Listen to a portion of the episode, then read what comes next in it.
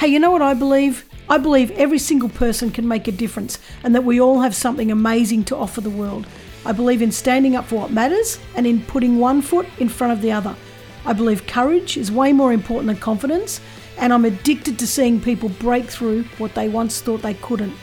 And that's why I started this podcast. I want you to believe in yourself. I want you to know that anything's possible. I want you to find the courage to stand up and do your thing. Everything's waiting for you. You just have to believe it's possible. I'm Karen Vaughan. This is the Get Off the Bench podcast, and here is where your courageous life starts.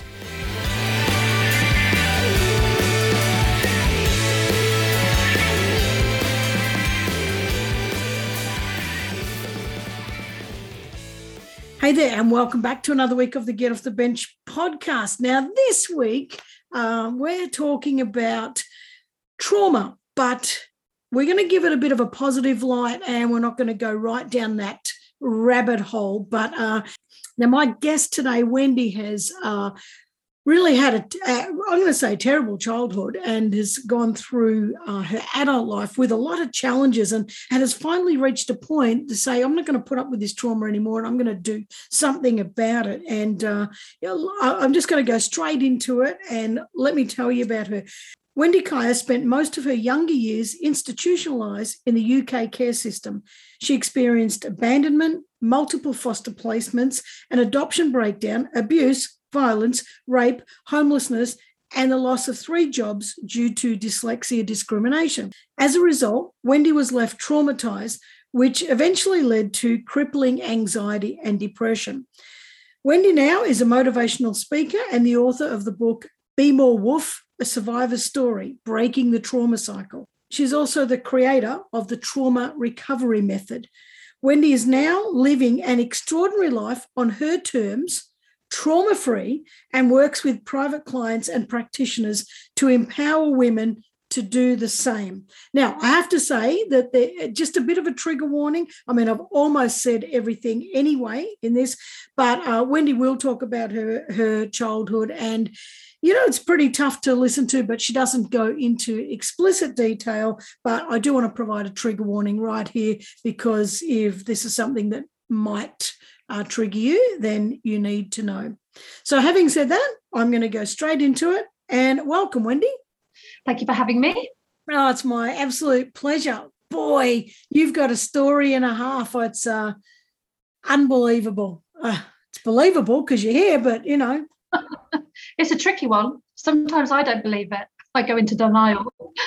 oh, it's it's amazing. It's um, you know, you you you testament though you know that there is a way through and um, you know a lot of people give up which is really sad and uh, it's nice to see that there are people who have made it through and who can be role models you know for other people to give them hope that, that there, there is a good life on the other side of um, trauma and tragedy i guess so you're now a motivational speaker um, which i can imagine that your you, you being on stage and you sharing a story would be truly motivating and inspiring for exactly the reasons I've just said. Um, you're also the author of your book, Be More Wolf, and you're also um, the creator of the trauma recovery method. So, you know, I mean, you're really doing some uh, some amazing stuff now, but you've had to push through, you know, uh, um, some terrible circumstances to come through the other side. And I, you know, this podcast, Get Off the Bench, you know, it's often about people starting up projects and, you know, people sort of starting up businesses and what have you. But I think you're getting off the bench is, well, all of that, but truly believing that deep down you're worth it, you know, and I know that you're going to share a lot of that with us. And you're probably going to say that, and I know you're going to say that on many times you didn't believe you were worth it, but uh, I always feel like people like you, something deeper, something deeper, you know, that that keeps telling you I am worth it and I'm going to keep trying. So take take us right back, like give us some context about your life because like i said it's unbelievable and tell us about whatever you can tell us whatever you want to share yeah, about your childhood yeah okay um, firstly i just want to acknowledge you and thank you for having me on the show um, and also acknowledging my story as well. It means a lot when people, when you hear people say, you know, you've been through a lot. Yeah. it's nice to hear um, because a lot of people often dismiss it, brush it under the carpet, don't want to talk about it. It get it gets hidden. So I just want to acknowledge and thank you for having me on your show. So I've experienced a lot, a lot of trauma. And what I would say about trauma and fear and anxiety is I think they have a tendency to breed. They love the comfort of one another. And if you don't realize what's going on, you can accidentally, unintentionally, not on purpose, create more trauma. So, my, um, I was obviously born, born to two parents who were both alcoholics, and they had a tendency to leave me and my brother at home um, so we were abandoned very earlier on. Very earlier on, I used to look after my younger brother, which I have no memory of. But apparently, that's that's the case. And I think I was cooking, from what I understand.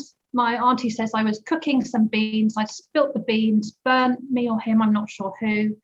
Um, social services, the police were called, and then we were removed and taken into care. So my brother was adopted and I stayed in care because my father refused for me to be adopted. He refused to for me to be let go for, for some reason. I'm not sure what the reasons are for that. So abandoned, very young, went into foster care, not went into a children's home. The first children's home was an abusive situation. She used to lock us in cupboards, feed us Valium. So I was addicted to Valium from a very young age um, dirty, unkept, a very traumatic time. I don't actually remember much of it. I remember being locked in the cupboard. I don't remember being drugged up. I don't remember being dirty, but I do have that um, the long-term traumatic effect of, being locked in that bloody cupboard. oh, wow. moved from that home into another home so then I experienced um, childhood sexual abuse from other kids in the home, you know, experimenting on one another. Um, staff were also predatory.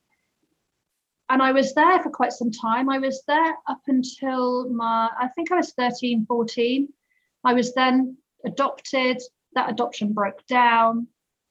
Um, I was very sexually active, very young, so probably 12, 13 and that encompassed sleeping with much pedophiles basically. Much much older guys 30s 40s 50s because I, I was just i just wanted some love and some attention and that was the only way i could um, it's the only way I seemed to be able to get some form of attention even if it was only short lived and i didn't really understand the consequence of it.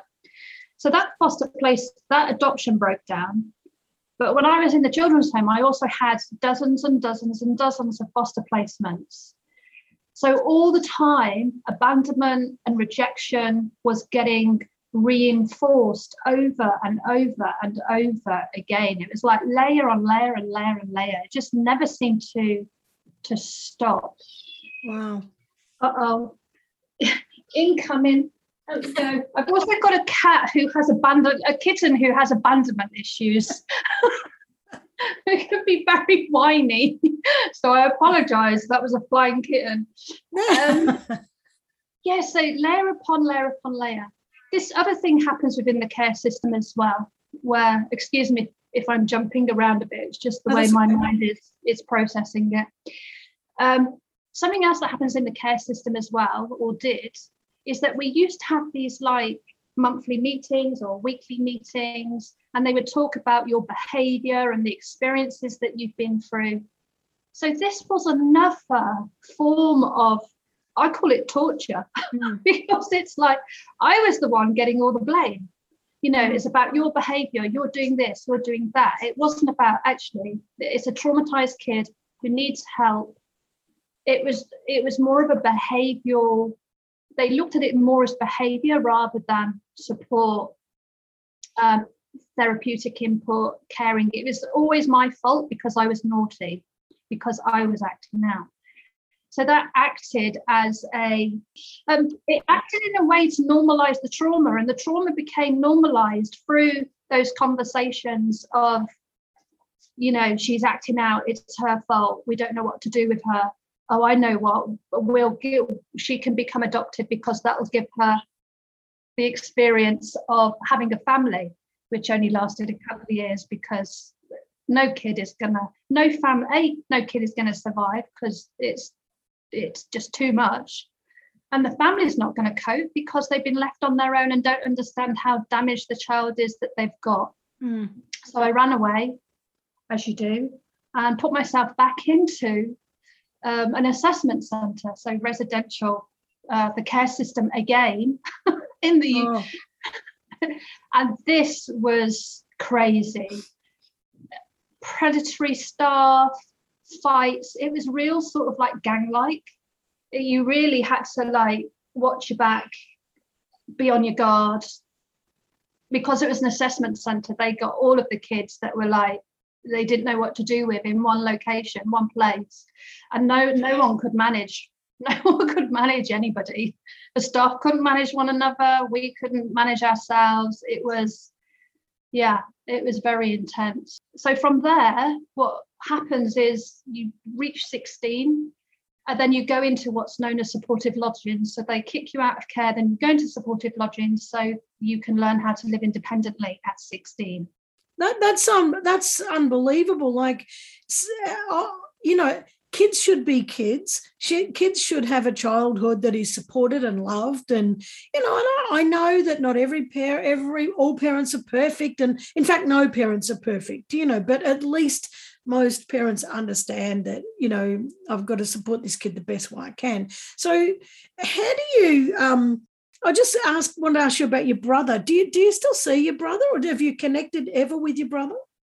I connected once with my brother. Um, it was a very strange encounter. I had no feelings or emotions, or like it was a bit of an inconvenience for me at the time. I think it was about it was when I was in one of my first supportive lodging placements. So I would have been about 16 and a half, I think. Um, my auntie tracked him down, and I think he's no longer with us. Oh. I, but I don't know the reasons why. She didn't want to go into the reasons why, which makes me think that it was something a bit not great. So, um, but he was adopted when he was a baby, and that adoption broke down as well. Wow, despite the fact that he hadn't been through care and all that sort of stuff. Yep. So the, the trauma was probably already embedded in, in him in such a, and he was only young. I think you're only two, two and four or something like that, were you? Yeah. So I, I don't know how old. He would have been about a year younger than me. Yeah. So he would have been, he would have only been about, I've probably got my ages completely wrong. He might have been about one, one and a half. Oh God. Wow, it's just it's almost impossible to believe, but I know it happens, and it's it's just a tragedy that it happens. And you know, all of that. Uh, for a start, I don't know how. I don't blame you for running away and for and for you know not not being able to find a stable well a stable home and a stable situation and uh, you know it really it actually pains me listening to you say that you know they they gathered you for meetings to put you into this behavior management situation you know and and blamed you and i just think well you know there's so many troubled kids out there and uh, people want to blame the kids and i just think we've got such a terrible system you know that's just not supporting kids but I, you know, my heart goes out to. I think it's. I'm at the end of the day, it's a great story. It's a good, to, you know, good outcome because you've turned it around. But I just don't think that any child should have to, um, you know, feel that, especially the abandonment. You know, that betrayal. Like that's just. That's the worst. The the worst. Yeah, I think I think the abandonment has been worse than the sexual abuse yeah, for me. Yeah. I think that's I think that's been a, a much much worse because it's less lot it's less talked about. Whereas sexual abuse, paedophiles, you know, we hear it all the time. We hear how bad it is. We hear that it's wrong. Um, but abandonment isn't really spoken about. Mm. That sense of that fear of um, not fit, not fitting in, not being good enough, being the fear of being rejected all the time, because that creates a behavior. Well, it created my behavior, so I wouldn't let anyone near me. And that wasn't about sexual abuse, that was about abandonment, rejection, you can't you can't get close to me and anyone that did get close to me my god they were in trouble mm. but it translates to um, i'm not lovable you know that's yeah. the and then you you you sort of build up this belief that that's the truth even though it's not the truth Do you know? And it's so going into your childhood like so you're 16 and then you went into that that that care place you know when you're 16 but then to learn to be uh, you know live independently and all that kind of stuff which i bet wasn't it wasn't anything like real life because it no. exactly. Exactly as you as you sort of you know left there and, and started to live an adult life like did did did you suddenly say so so which way did your path go? Did you suddenly say yeah i'm free i can forget all that or did you move into uh, adult life and say with all of those challenges you know and and just one disaster after another going into adult life and moving through adult life? Do you know what? I did um neither of those things i um what i did was is I reinstitutionalized myself a lot later on by um, training to be a youth and community worker and then working within frontline social services. So I put myself back in the environment that I was um, used to, and I did it so unconsciously. Mm. I didn't think to myself, oh, I've had a really hard life. Um, I just didn't, I was in such denial for such a long up until my uh, mid 40s about anything that had um, happened that my brain was just constantly trying to find answers to questions and putting myself in situations to try and find the answers to questions, but I didn't consciously have a clue what was going on. Wow. Isn't I had no clue.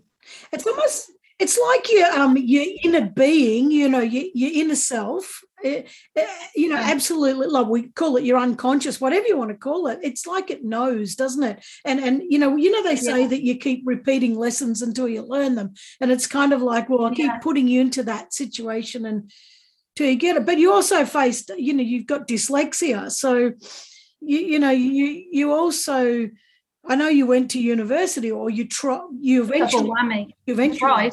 Yeah. And and everybody I mean you did you did eventually get in, but you know, everybody yeah, would kick you out and say, no, you can't, you know, you're dyslexic, you can't spell, you can't I mean, that's just another layer.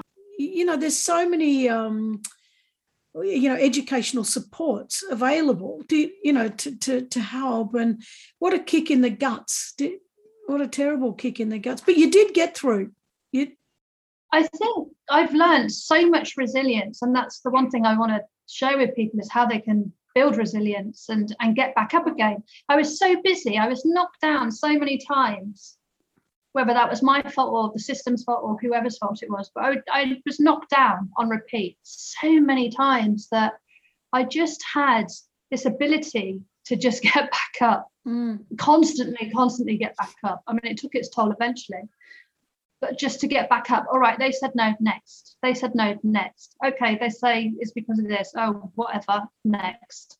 You know just keep going until you've exhausted all of your uh, until you've exhausted everything.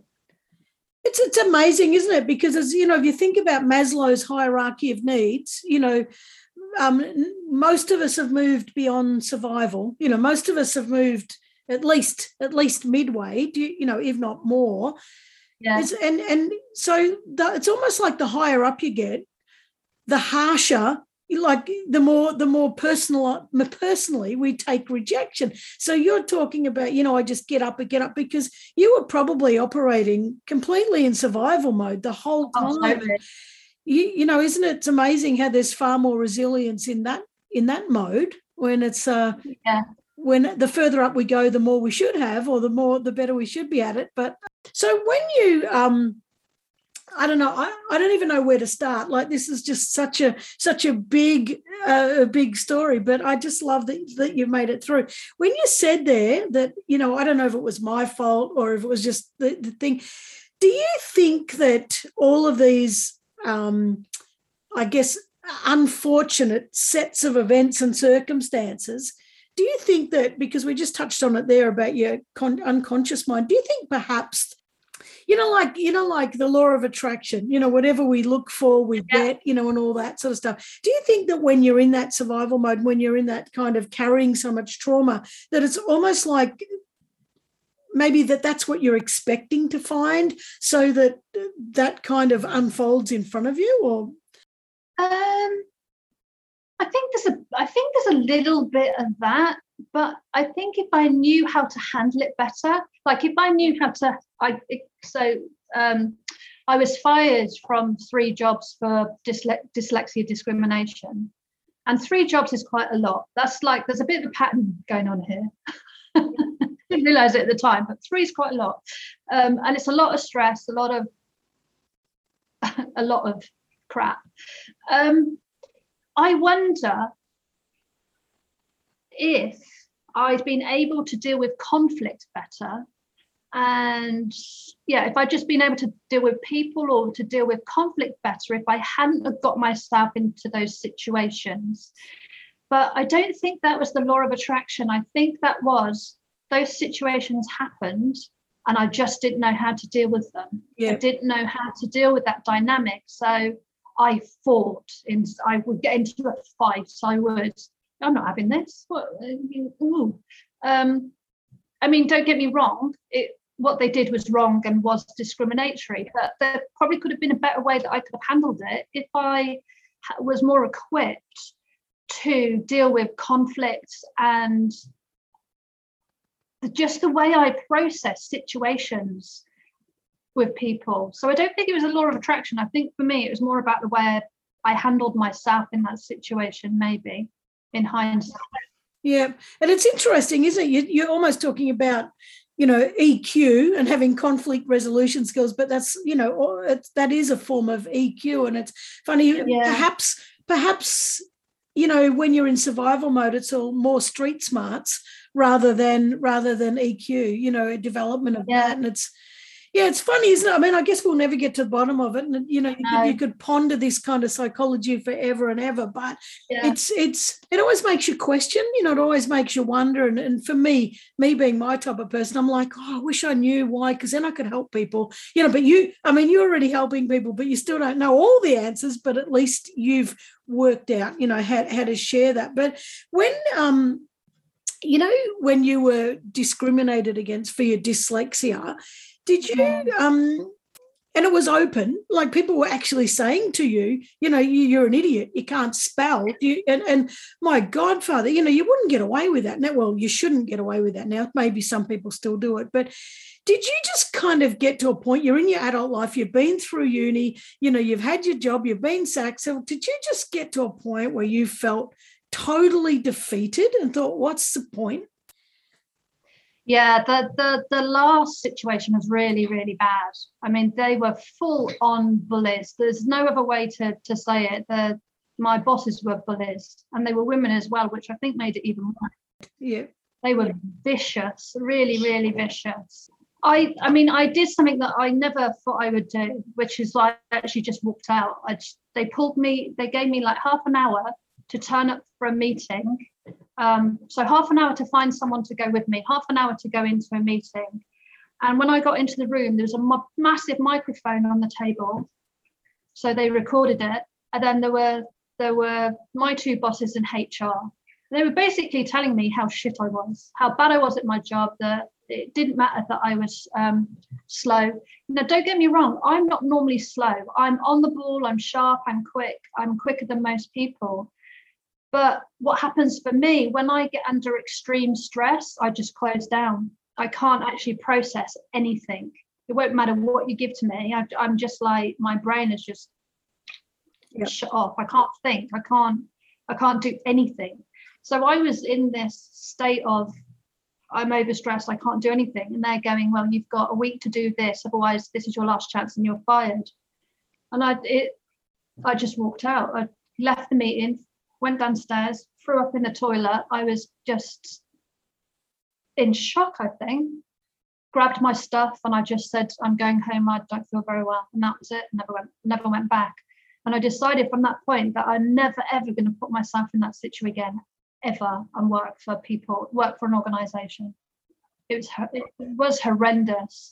I love that. I mean, I don't love what they did, but I love that you said then I decided in that point, you know, you know that I was never going to do that again. And I think, you know, it's, uh, it's, the, the more people I talk to, when they say that, I decided there and then that I would never. You know, it's kind of like we could have decided that years ago, but it takes something that just goes snap, you know, and it's like this yeah. massive, massive punch in the heart that says, and it's almost like, you know, when we started at the very start of this interview talking about maybe deep down you actually felt worthy, even though you didn't feel it. Does that make sense? It's almost like I'm never going to put up with this again. And it's almost like this un- yeah i deserve better i i'm worth more than this do you, you know it's um yeah it was it was just so off the wall. It was just so extreme. I just thought this is i might i just couldn't get my head around some people actually thinking that that was okay. Yeah. No i before I said you said and they were women and I went oh you know and, and most most of us have this idea that you know uh, women are, not quite as um blunt and nasty as, as men, but that's not oh. true. And, and when when women are nasty, by Christ, they're they're they're like bloody venom. You, you, know when they yeah. Anyway, let's not get into a um he said she said. But anyway, but we're gonna get, get some comments on yeah. this. But, I know people know I speak my mind. That's fine. But you know, um, you, you, talked about you know I'm never going to work for an organisation again and, and all that sort of stuff. Um, you, I was reading your draft of your book, which is fantastic. By the way, we're going to talk about your book soon. And you talked in there about um, you know not wanting to work for organisations, and yes, you just said that bit. You know about that. That was uh, sort of got to a point where I said, "That's it. I'm not not doing it anymore."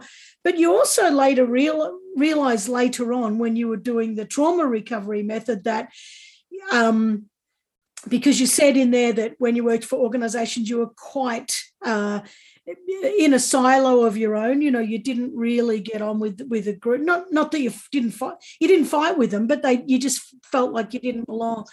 Yeah. Yeah, and then later on, you realised that that was um, well. Explain you explain it because you'll you'll explain it better than me. Yeah, I mean, I, I what I realised was that um, I experienced um, abuse in a children's home from other young people in the home, and what was happening was unconsciously being in a group situation was re-triggering that trauma. I just didn't know it was happening. So in my behaviour, what I would do is I would, you know, I lost my voice. I wouldn't I'd stay back. I'd be in the I'd be the one in the corner of the room. I'd be the one who was um, a bit of a loner in the group. So I would isolate myself as much as I possibly could because I didn't that triggering was going on. I just wasn't aware of it. Mm, well, and not so much uh, on, on not such a deep level as you, you know, because that's that's extreme trauma you know but there's a lot of us that are in in situations and we suddenly or no, maybe not even suddenly. We don't feel uncom- we don't feel comfortable. You know, we we know that we don't feel right in that space, and it's obviously triggering stuff that we just don't have um, conscious access to. You know, we we're just yeah. getting to that, and it's just amazing how how many of us, in fact, I would say all of us, are carrying triggers and are carrying yeah. deep seated beliefs and deep seated um, maybe experiences, you know, that we're we're not even recognizing are kind of buggering us up, you know, in our adult life. And I mean, I I have no doubt about that. You know, I just did some work last year and worked out that I was carrying a trauma from my mother when she was a teenager, a young, an, an older teenager, and she'd passed that trauma down to me. It wasn't when I say trauma, nothing like your trauma. You know, it was just a we call it trauma because it's. But here's energy. the thing. Let me just say about trauma a second. Is that it doesn't matter how traumatic the event is, whether it's a small, where you think it's a small trauma or a big trauma or lots of traumas. Trauma, the effect of trauma is the same. Oh. So it it can do this. It, it if it changes your behavior, then that's the effect of trauma. Yeah. So I always I always think that it doesn't matter how big or how small your trauma is. If it changes your behavior, takes you off in a different route, then that's trauma in its its purest form. So don't please don't feel that because I've been through so much shit that I've got like the trauma badge of that's not the case. it's not the case. All trauma is relevant. Yeah, yeah. Yeah, well, it was it was making me believe that you know other people thought I wasn't bringing value to the table, you know. So it was it was making me underprice myself and stuff like that. So, you know, thank God I found it, you know. And and it's um, but there's so many people out there that that won't be finding these things, and you know, and, and your trauma recovery method helps to do that. But we'll get there soon. Anyway, so now you you um these cats must be driving you crazy. No, they're not driving me. I think they're as cute. Yeah, they're fine. Anyone who's not watching the visual on YouTube, Wendy's got this amazing like cane cane basket hanging one of those giant chairs that swinging chairs and there's it's got this beautiful um perp um sort of maroon i don't know a beautiful beautiful um crimson uh, cushion with these two cats, one, a black and white one and a black one, and they are just like little kittens, and they are just like absolutely running amok in the background. But it's it's no, it's a lovely distraction. Don't please don't apologize. They're fantastic. So she's she rescued them out of the jungle, and they're just beautiful. So you you decided I'm never going to work for another organization again, and you started your own business, and um, However, and just exactly what I've been talking about then in my own experiences, you know, you had this unconscious belief that you weren't worth it or that you weren't you, you can explain it better than me but you were your businesses were not doing well because of this deep-seated um, you know stuff that you had going on explain that because i bet there's a heap of listeners that that have been through this or are still going through it it's really important yeah, I mean, it's, it's very similar to what you were just saying. Is that you um, you took on that belief that your mother had, mm. and then that has shown up in your business yeah. in terms of you know you probably undercharge, work you know work too hard, yep. uh, push yourself incredibly hard, and so it was similar for me. Apart from the issues were just different. So it showed up for me in the business in terms of the business becoming stagnant because firstly i didn't want to be visible um, I, I, what I did was, was I sophisticatedly hid behind other people. So I would do things like host big virtual summits and, you know, always put the other person first. So I was always pushing and promoting the other person. Mm. And I realized later on that I didn't want to be visible because the more visible I was, the more abuse, the more hate, the more rejection, the more abandonment. So I hid myself in the business, which actually is a very dangerous thing for an entrepreneur to do in their business because you are the business. Yeah. So it's sort of that was the first thing. But also, um, just as big as that was that because I hadn't learned how to manage money, so I had absolutely no understanding or relationship with money whatsoever. And my self esteem and self worth was so low, I didn't believe that I was worth paying for. So that undermined the business yet again because I, I undercharged, similar, overworked, mm. pushed myself too hard, beat myself up, started to withdraw. Um, those had been so, those beliefs the belief that I wasn't that I was going to get abused if I was visible, the belief that um, I was worthless. They filtered themselves into the business because I am the business and I'm managing the business. So th- those beliefs rippled throughout the business, which meant that eventually became stagnant mm-hmm. and I couldn't get any traction because I didn't understand that the beliefs I'd learned were completely destroying the business. Mm.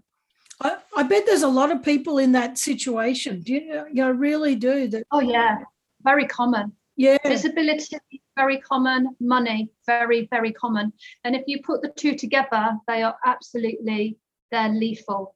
Absolutely, they'll they'll kill a business. Yeah, even it could be the best business in the world, but it, it, will kill a business because those two beliefs drive everything within the business. They're the foundation of the business. What were those two beliefs again? Because I think you cut out right when you said the first one. Ah, so um, visibility. Yep. Was being visible, being highly visible, and really standing for what I believe in. Yep. that the belief that un- was underneath that was that I was going to be abused, abandoned, yeah. rejected. So that was the first one. The second one was about money, my beliefs around money that I um, been brought up believing that I was disposable, that I wasn't worth anything. I was, you know, passed around. I hadn't learned the value of myself and the difference between my value of myself and how money works in the real world. So undercharge, over deliver. Yeah. A whole host of things, push myself too hard.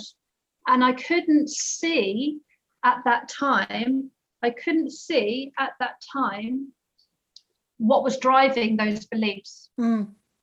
I had no knowledge of what it was that was uh, what was getting in my way. So, at what point then did you, you know, at what point did all this come to light? Like, what, where, what were you doing? What was the catalyst that that suddenly shifted all of this sort of stuff? I think there's been a number of things over the years that I've becoming, I've become more and more conscious of how the brain works. Mm. So I've started to, so I would journal every day. I would, I'm not a believer of positive positive affirmations unless they're structured structured the way I like them structured, yeah. of course. um, but I started to be able to open up my mind to what else was going on around me. I also had a depressive episode, and I started to work with a private private um, psychologist who taught me that I could actually change the way I thought and the way I perceive things. Yeah. Then things really, really like I, I started to wake up, not wake up's the wrong word. We use that a lot, don't we? I woke up. I didn't wake up. I just learned how my brain how my brain was processing trauma and just how much trauma I'd been through and how that was had completely consumed my life. I was just living my life through trauma. No, my real personality had disappeared, had been taken over. So I think that was the biggest tipping point for me with those conversations with him. Because he just gave me some very simple uh, strategies to um, help me stop thinking what I was thinking. And as soon as I got that, that was it. I was like, oh, oh, the world is full of color. It's not one, it's not, you know, right or left, right or wrong. I could come into the middle and it and and see life through color and be in control of myself rather than letting the trauma completely control how I was living my life. So I think that was a, that was the biggest shift was that um, depressive episode and then working with him yeah. When you said, you know, you worked with him and then you you you started to see yourself, you know, like your true self coming. What what were you thinking? Yeah. Well, like, you know, you must have noticed all these things about uh, you started liking yourself and started going, oh, that's who Wendy is. Like, well, what what was that? What was that experience like? You know, suddenly liking yourself and seeing who you really are. It's a bit weird. It's a bit weird. I'm still getting used to it. I um I had to create basically a new character of a new personality, a new identity of, of the woman it is that I wanted to be. Um, and that's been a it's the reason why I called the book Be More Be More Wolf was because um, I'm really attracted to the wolf. They're, I mean, I love animals. It could never be a person. I don't like people enough for it to be a person. It could be an animal. um, so I, I had to learn very slowly to step into the char- characteristics of a wolf. So, you know, they look after part, they look after the pack, they um, don't hold attachment to failure, all sorts of characteristics that I could embody and step into. Um, it's, I think what, I think the biggest thing for me is just that I just feel so much happier.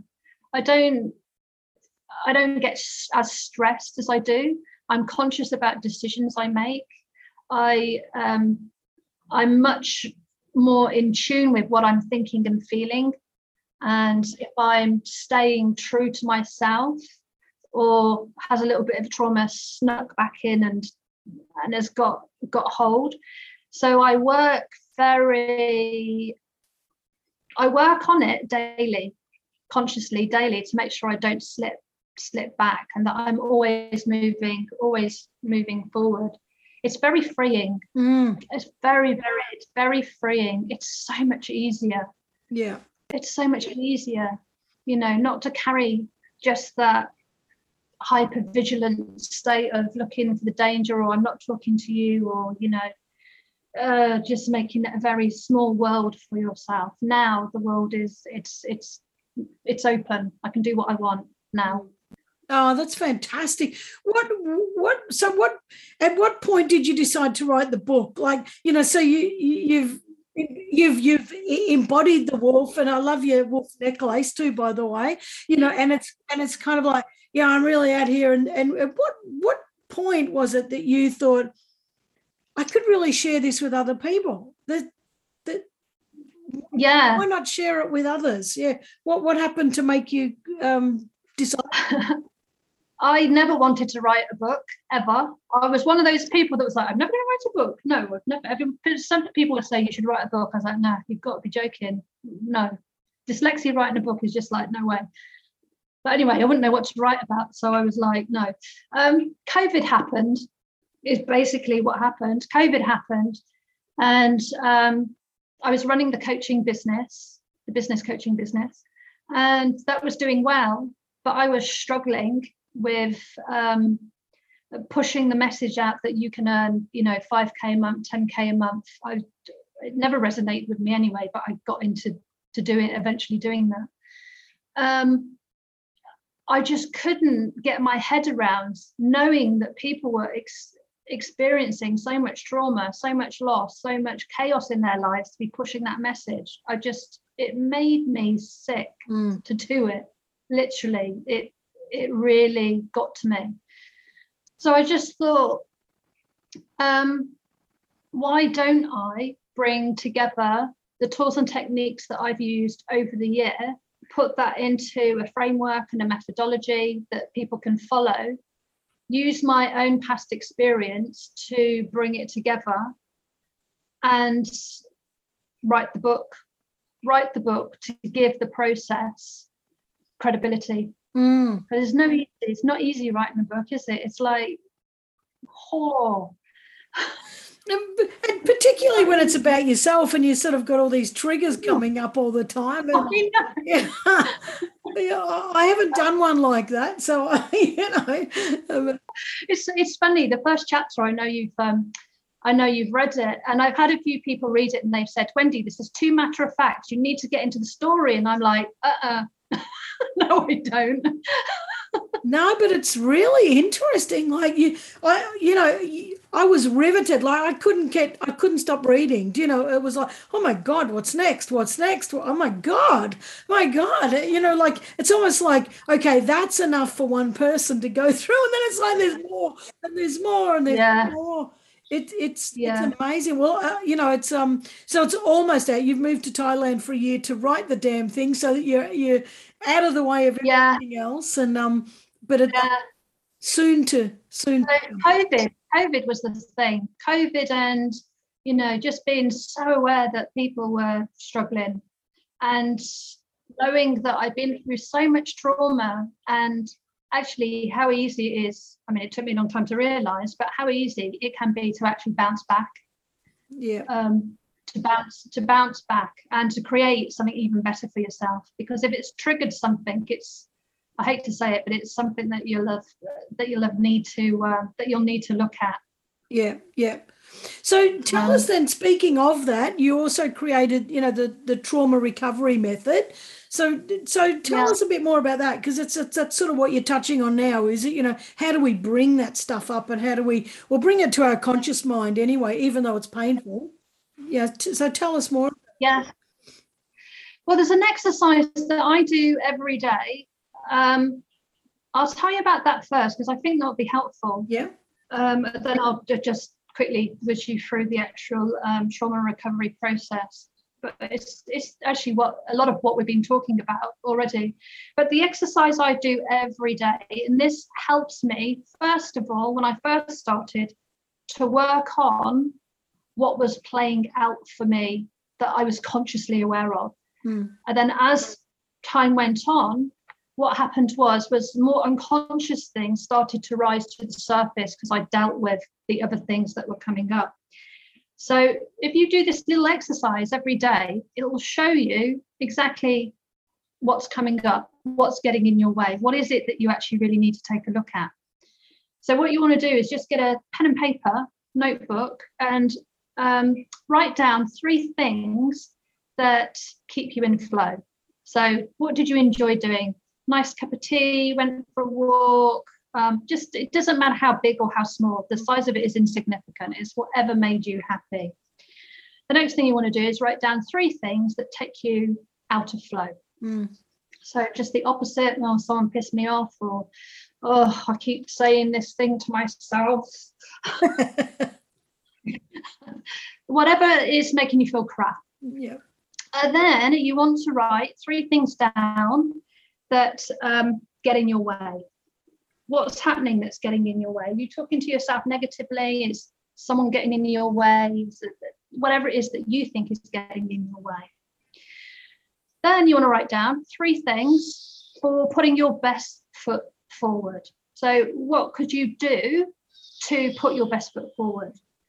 Then finally, finish by acknowledging the small or big successes you've had over the day. Doesn't matter how big, it doesn't matter how small, just make a note of whatever those achievements were. Now, the trick here is not to look at this and think, I've got to solve all of this. This isn't what this exercise is. It's just literally to bring your conscious mind to what's happening to your life during the day. Then at the end of the week, you look at it and you um, you reflect on it, look at it, then you can start to see patterns that are appearing. Don't worry if it's the same things that you're writing down down day in and day out. It, what we're looking for is a pattern of, you know, what do you enjoy doing, what's getting in your way. There'll be a pattern that emerges in terms of how you're living your life. Then what we do is we pick out um, what's taking, we take a look at what's taking you out of flow, and then you have a look at that at the end of the week and you see there'll be a repeat probably. There'll be one thing that just keeps turning up over and over again. That's the thing that you work on. Not the thing that you think you should work on but the thing that is showing up the most. That's what needs to be addressed first. But people have a tendency just to pick one because it's easy but that's not what you want to do. Yeah yeah wow. That that doesn't sound that hard actually. It's not. No. It's really not. it's so if we do that it's and we're dealing with the conscious stuff like you said it, it starts to uh, rise up all this other stuff that's unconscious and yeah wow. That that's that's amazing. So this is this is one tool in the tra- trauma recovery method but this is incredibly powerful. It's incredibly powerful because you will you will soon start to learn how happy you are with your life or how unhappy you are with I think I'm repeating myself. Yeah, happy or unhappy you are with your life, what needs to be focused in on. And you know, some people might struggle to write anything. Mm. It tells it still tells a story. So you keep going, even if you think you can't write anything, it still tells the story. So, some things will start coming up as long as you as long as you stick at it. So this is one tool in the process. But we start with um, firstly figuring out who it is that we want to, who are we now and who is it that we want to step into. So we do what I did, which was create um, the person it is that we want to be. So we start to look at what our emotional triggers are, what are we consciously aware of that's triggering us, and what's going to take us off on a completely different direction on a new path. So that's the sort of um, foundation piece that we work on first. Mm. And I I just like to do that first because I think it grounds people moving forward, even if they don't necessarily full-heartedly know what the answer is to that question. They will still um, create a personality that they feel is better than where they are now. So they're moving. The whole thing here is about is, is about movement. Just taking action is is um, is a big thing. We then start to look at the patterns of behavior, what's getting in their way, taking them out of flow. We once we've done that, we can start to start a self-coaching process. And I do that self-coaching process by taking people through a very specific journey that helps them not deep dive into the trauma. That's not what we're doing. What we're doing is we're looking at the symptoms of in your behavior rather than actually looking at the traumatic event. We're, we're, uh, we're um, stepping sideways almost. It's like, what's been the consequence of the trauma? Um, what's that brought up in your behavior? So I take people through a step by step process to help them connect the dots between um, the traumatic events and why they learn the behavior that they've learned. So then they can actually um, change it, correct it, dump it. Um, a big part of what I do is about acknowledging, just acknowledging and releasing that what happened was horrendous. Yeah. Um, once people can do, once people can do that, they can then connect with it and then create something new for themselves. Mm so it's it's a very simple but very actually there's a lot of complexity in the back end of it but it's very easy for somebody to to do and to navigate mm. Oh, I love it. That sounds, it doesn't sound um, too confronting either. Do you know, it's, it's just sort of like, yeah. it's, it's, it's almost like letting your, your subconscious or your unconscious just sort of bring it all up at this, at, as it's, when it's as and when it's meant to, yeah. but also I like the idea of the creating a new identity, you know, because in actual fact, the truth is that people are probably only creating who they truly are inside anyway. You know, they're just getting a glimpse of it and and yeah. But it gives you um it gives you a focus, you know, it gives you gives you somewhere to head to and something to focus on. And when you because there's got to be times when you're doing this when you feel what's the point? I'm feeling lost you know who am i? But i guess if you've got that that identity to work towards you know you really really keep your eye on that goal and that focus. And i love that. I think that's really good. And i i love that you say it's simple because sometimes you can get into these kind of things and they're just so damn complex and so damn hard you know that you don't see it through. So it, it's, it's trauma is one of those subjects that people have made so complicated. Mm. It's like I was listening to um, something this morning and I was like, what are you going? I've got no idea what you're talking about. Mm. I've got no idea what you're actually talking about. He was talking about different parts of the brain doing different things. And I'm like, I just, I'm sure it's great, but I actually got no clue what, what you're talking about. What does that mean in, for me? What does what do I do with that? Uh, how does that change my behavior? I mean, um, yeah. I've tried to make it as non-complicated as possible and to um, so people can say ritual. Yeah. You know, so people can use it when they come to doing the self-coaching exercise, the, the um, inquisitive work about themselves, that they sit down, that they get a cup of tea, that you know, it's it's contained. Yeah so it's a bit, it's a bit of a ritual that they it's a bit of a ritual that they they can do, but you know they don't need anybody else to do it with. It's not complicated. They're only having a conversation with themselves. So it's only get it's only going to get as complicated as they are themselves talking to themselves. Oh, I love it. You know, there's there'll be a lot of people who say, and, and I don't think my listeners, but you know what I mean. There's a lot of people in the world that say, nah, you, you can't heal. These things are so deep down that, you know, you can't heal. What do you think? Do you think it's easy to heal? I think that's fear. I think that's fear. I just think that's denial. That's denial and fear. And there's obviously something. Yeah, you can heal. Yeah. Absolutely. Because if we understand the way the brain is wired, we can absolutely heal. It's yeah. just a case of uh, one of the most important things is about perception of your experience, the perception of what's happened of your experience, and seeing that as an adult and not as the child or whoever experienced that trauma. It's it's seeing it as my higher self, who I want to be from a, a fresh perspective.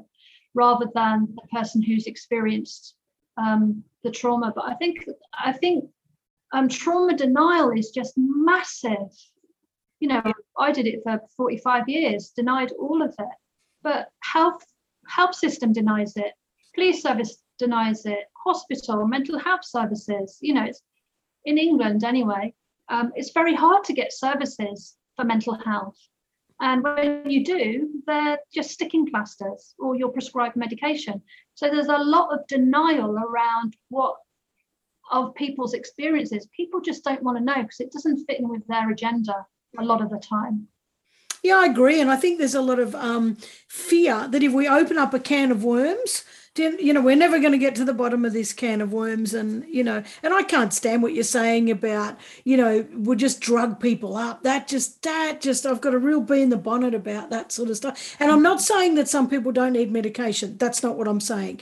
But, you know, the the easy answer is I'll, I'll just give you, I'll just give you drugs and it'll it doesn't go away. It just, all it does is band aid it and bloody suppress it, you know. and it's it's um, I started taking antidepressants 10 years ago and I have tried several times to come off. I just can't seem to get off them. Mm. I've had really bad side effects from trying to withdraw. I'm just, and I don't want to be on them. I don't need to be, I don't actually need to be on them, but my body takes such a violent reaction to the withdrawal process that it's not my brain, it's my body. Mm.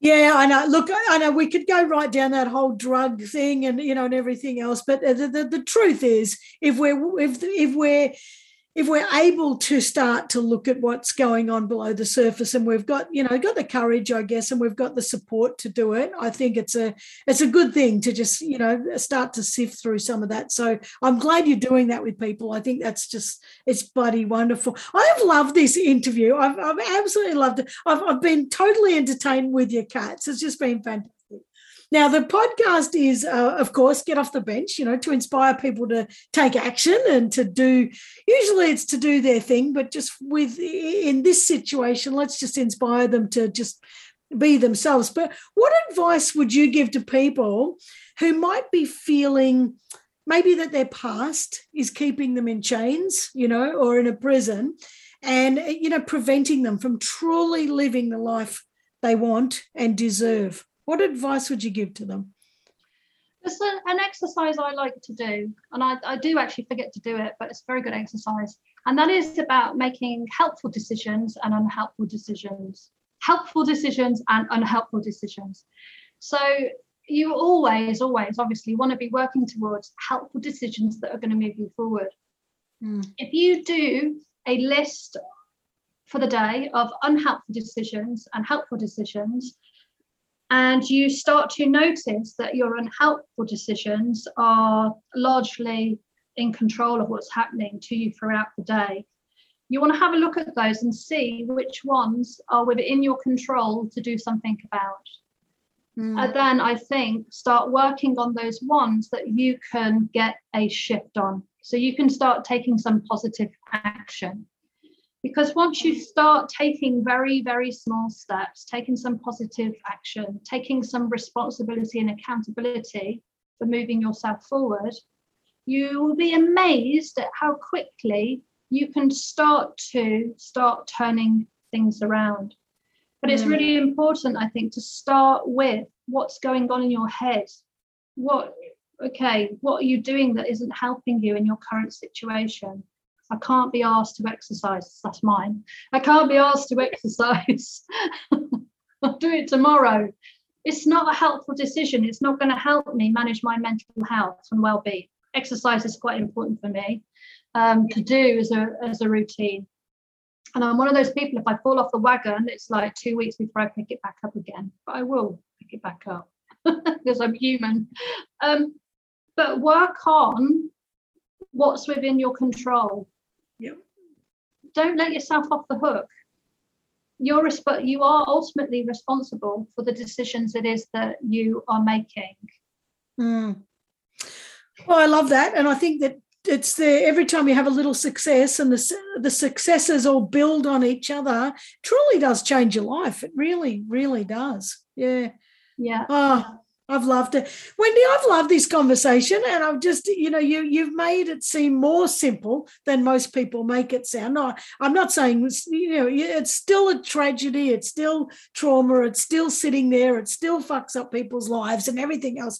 But you've made it, you've given some hope to it. You've shined a light on it. You know, it's kind of like, well, you know, there is hope and you don't have to be trapped in this mm. um, prison or this circumstance, you know, and all this these things that happen to you for the rest of your life. So, uh, you know, I'm really grateful that you've shared that sort of bright light, well, shone the bright light, you know, on, on this subject, even though it's a, it, it is a sort of a, an intense subject and it can be a very dark subject, but you've you've really given it some light, and I really applaud that, you know, and appreciate it. So, thank you. Now, where can people find you? Yeah, you can. Um, I think one of the best resources I have is the YouTube channel. Let me just remind remind myself of what I've actually called it. If you um, search trauma recovery and healing from the inside out, that's where I put my best resources at the moment. Or the website conscious coaching and mentoring.com. Okay. And there's also Facebook, Twitter, Instagram, and LinkedIn. And I'll put all of those links in the show notes so that people can uh, connect with you and follow you and yeah, awesome. you know hopefully join you and all that kind of stuff. So um, yeah, this has been absolutely fantastic and and thank you for your time. You're in beautiful Thailand. You're saying that it's hot. You've got a fan on you. You've got cats climbing all over you, and uh, so and you, are trying to write a book, and I'm interrupting you. So I'm going to let you go. But uh, you know, Wendy, thank you so very much for your time today. Thank you for having me. Oh, my absolute pleasure. All right, we'll catch you soon. Thank you. See ya. Bye. Oh, guys, how was that? That was fantastic. And you know what? I, I know this this whole trauma thing is such a big um, I guess, a fearful thing. You know, we all sort of hear the word trauma and we get a bit sort of um, tense, you know, and we can heal and we can bring it from our unconscious to our conscious mind. So, uh, my apologies if this there was anything in this episode that did trigger anybody, but I think that what is good is that Wendy was uh, really, really shining a light on it, like I said at the end, and helping us to realize that um, healing is possible, um, that every step forward that we take is another step in the right direction, and we all do deserve to live. Um, a, a, good life. We all deserve to access who we truly are inside, and we, I don't know, we're all worthy and we're all deserved of having a great life. So I really hope this uh, episode inspired you to think even harder, just whether you've had trauma or not, just think harder about who is it inside me? Who do I want to be? And let's get started on that because we've only got one life. We only get one crack at it. And I reckon we've got to live it to the fullest and live it to the best. So, anyway, that's enough from me. Uh, thank you so much for joining me again this week, and I will see you next week. See ya. Hey, thanks for joining me. It really does mean the world to me. Now, if you or somebody you know is doing amazing things, make sure you send me an email to info at getoffthebench.com.au. That's info at getoffthebench.com.au. Otherwise, head on over to my website at karenvaughan.com and tinker around there a bit and send me a message. Okay, catch you next week.